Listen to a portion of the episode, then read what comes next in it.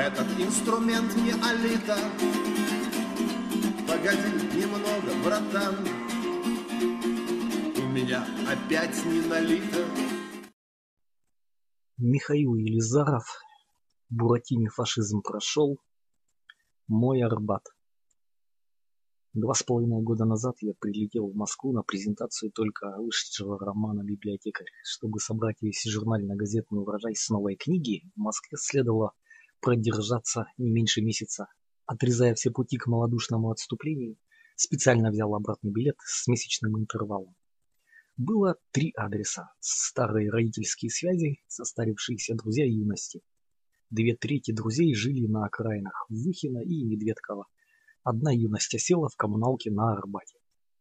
Нутром я понимал, что больше недели гостить нельзя, это противоречит столичному этикету. Долгий с ночевками гость обижает москвича. Хочешь потерять московское знакомство – ночуй.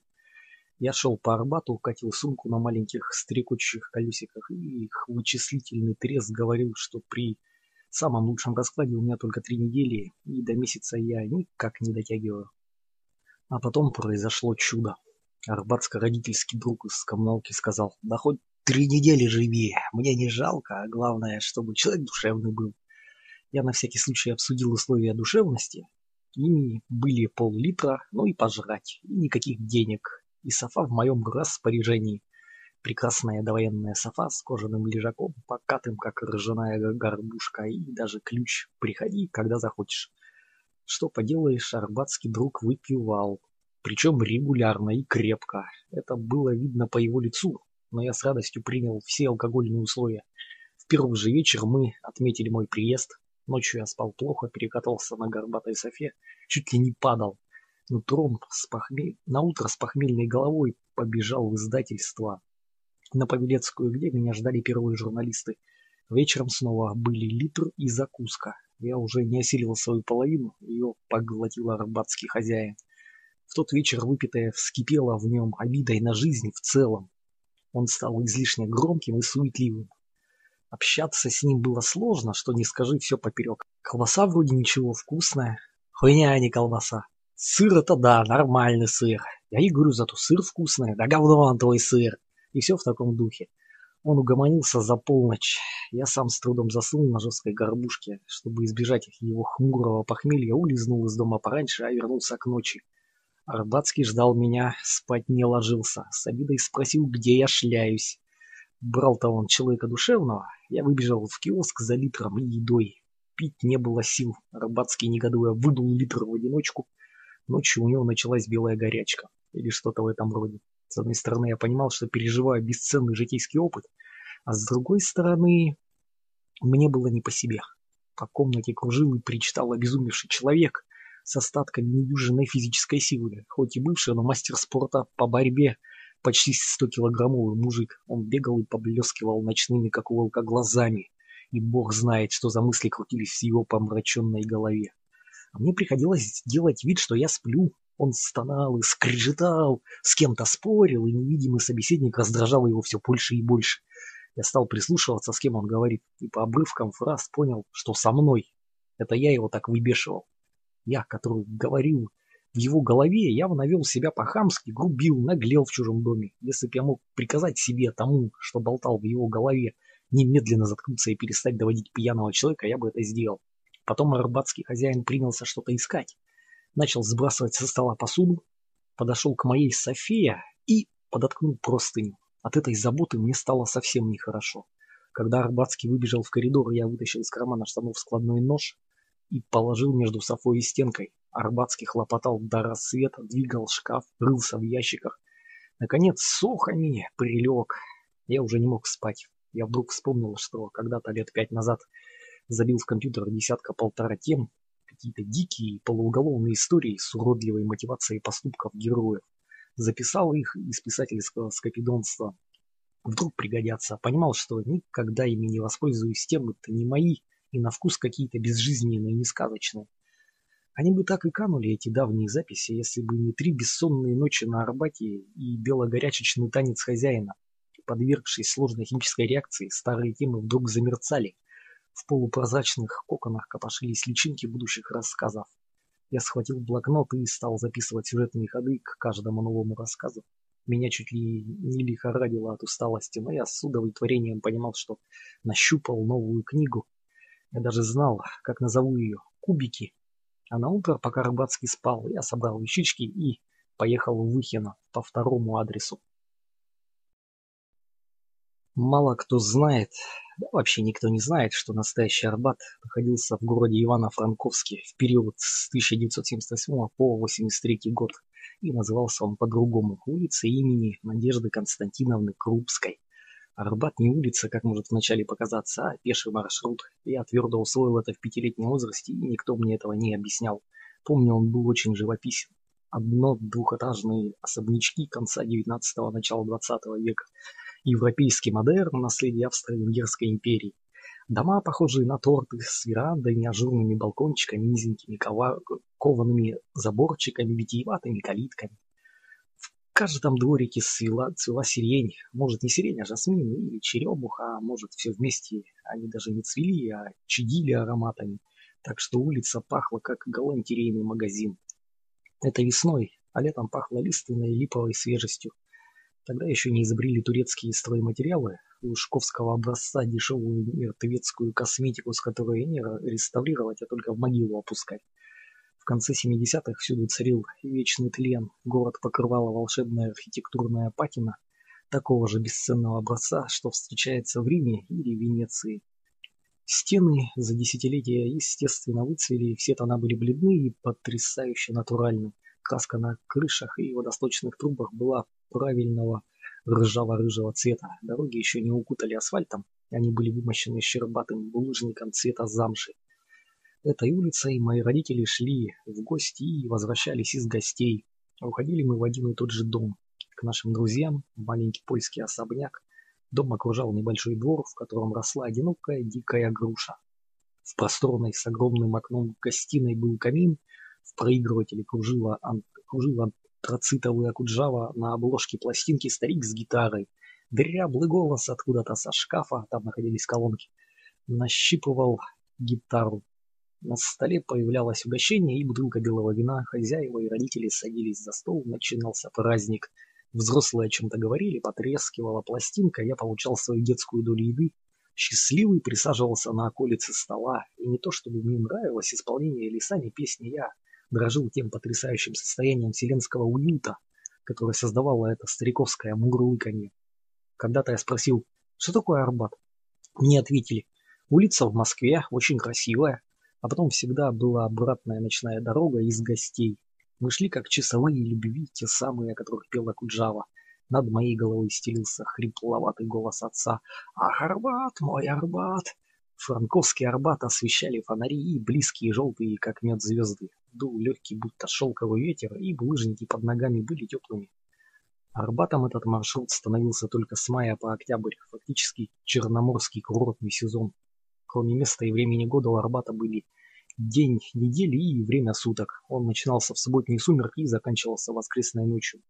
Днем, зимой и осенью Арбат превращался в улицу имени Крупской. Арбат из песни мог быть только выходным, вечерне-ночным и зеленым, а никак не солнечным, осенним, облетевшим или усыпанным снегом. В Иваново-Франковске больше нет Арбата, потому что нет улицы имени Крупской. Скорее всего, мой арбатский маршрут назван именем очередного героя из СС Галичина. В Москве для меня тоже не нашлось Арбата. Все мои редкие подростковые визиты в Москву как-то обходились без него. Только в июле 2007-го мне предстал настоящий Арбат. Что я ожидал увидеть? Конечно же, улицу Крупской, только в московском исполнении. Реальность ужаснула. Какие-то лотки, матрешки, советские обесчищенные фуражки на продажу, горластые туристы, точно выскочившие из преисподней черные строительные породы, таджики, хохоча взламывали отбойным молотком асфальт. Было жарко, шумно и грязно, и возникало ощущение близкого моря с мутной тяжелой, как ртуть, портовой водой. Арбат моего детства был уютным музеем тишины, камерным, как песни Шуберта. Московский Арбат смердел Макдональдсом, вызывал желание держать руки возле карманов. Повсюду крутились, крутилась зыркающая по сторонам сволочь подозрительного вида. Где-то громко и плохо пели под гитару Цоя. Ворона деликатно ела йогурт из брошенного пластикового стаканчика. Хищного вида голубь, пасущийся возле лотка хот-дога, жрал, именно жрал, а не поклевывал, кусок сосиски. Бородачи на рыбацких стульчиках малевали портреты. Создавалось ощущение, что именно они, бородатые, и сотворили весь этот карикатурный, с носом, похожим на болгарский перец, арбат, недружественный шарж на мое детство.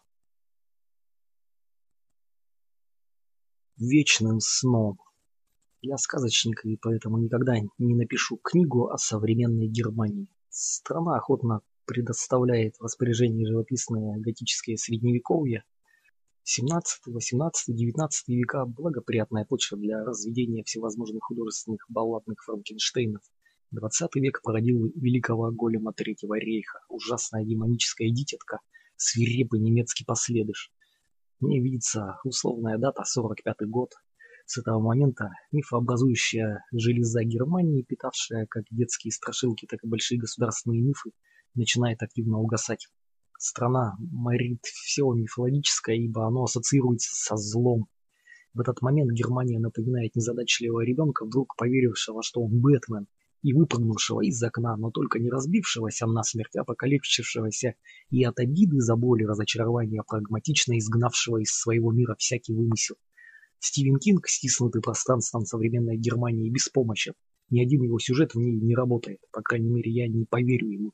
Фредди Крюгер не может проживать в Дортмунде или Гамбурге. Кинг-Конг никогда не пройдет по Берлину. Эти персонажи противоречат художественной правде несчастной выхолощенной страны.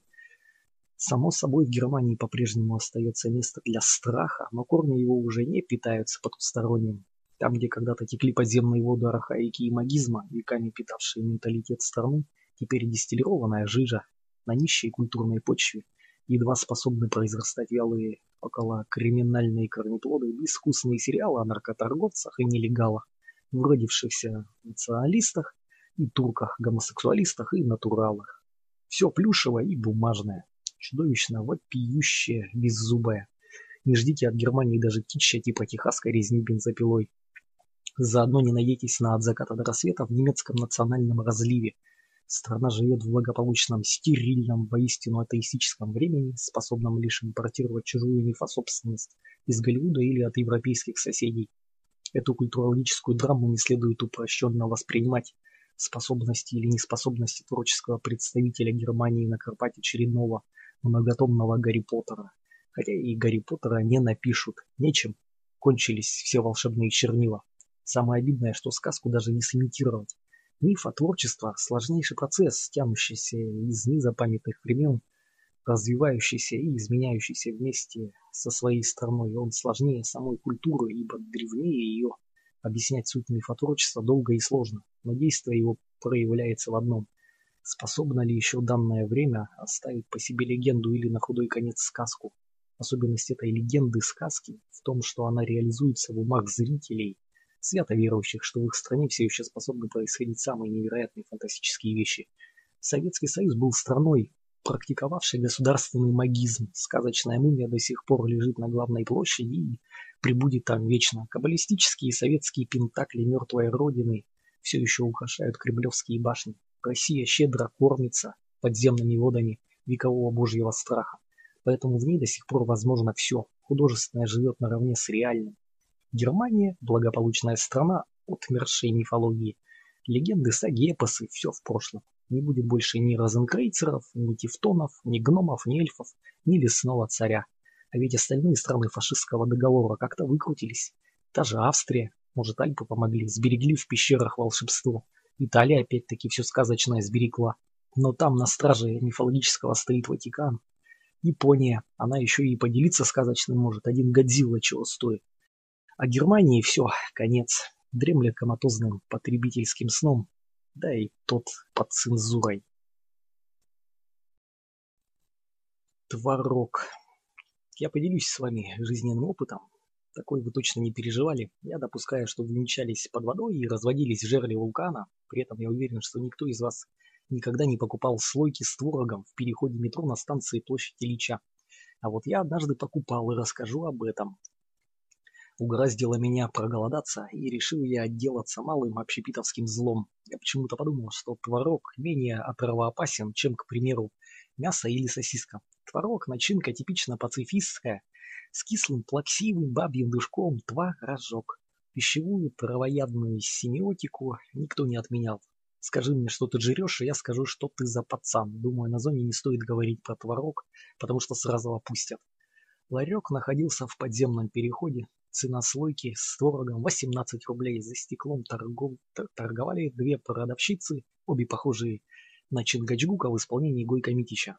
Непреклонные красно-коричневые лица с мужскими волевыми морщинами.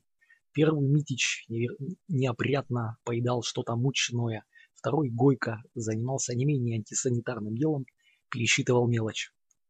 Обратился я сразу к обеим, и к Гойко, и к Митичу. Мне две слойки с творогом, пожалуйста. И протянул в оконце 50 рублей. Митич, как ворона с сыром, то бишь с пирожком во рту, призадумалась, строго оглядела меня, но торговли не начала. Я согнутым как клюв пальцем постучал по стеклу в том месте, где находился нужный лоток. Мне две слойки с творогом, две, и для пущей наглядности показал рогатую Викторию. Две слойки. Гойка продолжала увлеченно заниматься монетками, точно выбирала, что пойдет на маниста. Митич, хоть и нехотя, но решила обслужить. Взяла была щипцы, дважды в холостую щелкнула ими, пытаясь ухватить неподатливую слойку. Взялась за дело пальцами. Брезгливо, как крысу, прихватила слойку, швырнула в пакет, а потом вынула изо рта свой пирог, может, самсу или хачпури, я не разглядел родовой признак, и сунула в тот же пакет. «Пожалуйте, жри, бледнолицы!»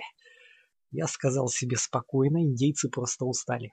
Шутка ли все утро в ларьке, а до этого годы в американской резервации, испитие от огненной воды, испитые от огненной воды предки. Надо по-хорошему, надо вежливо. Вы мне случайно бросили в пакет свой пирог. Мне он не нужен. Потрудитесь заменить его на слойку с творогом. Насупленные индейские брови срослись над переносицей в крылатый орлиный размах. Плечи расправились, Митич как вождь скрестила руки. Чувствуя, что разжигаю национальную рознь, я решил все же побороться за свои права. Вы не поняли? Вы мне бросили в пакет надкушенный пирог. С недовольным видом Митич выудила из пакета свой объедок, схватила сладка замену и запихнула в пакет. Глянула из-под лобья. Теперь доволен? Кандапога. Я понял, что слой толерантности на мне довольно тонкий и нестойкий. Доли микронов. Чуть повреди, по, чуть Проведи по мне ёршиком по золото, слезает и показывается тусклая латынь шовинизма.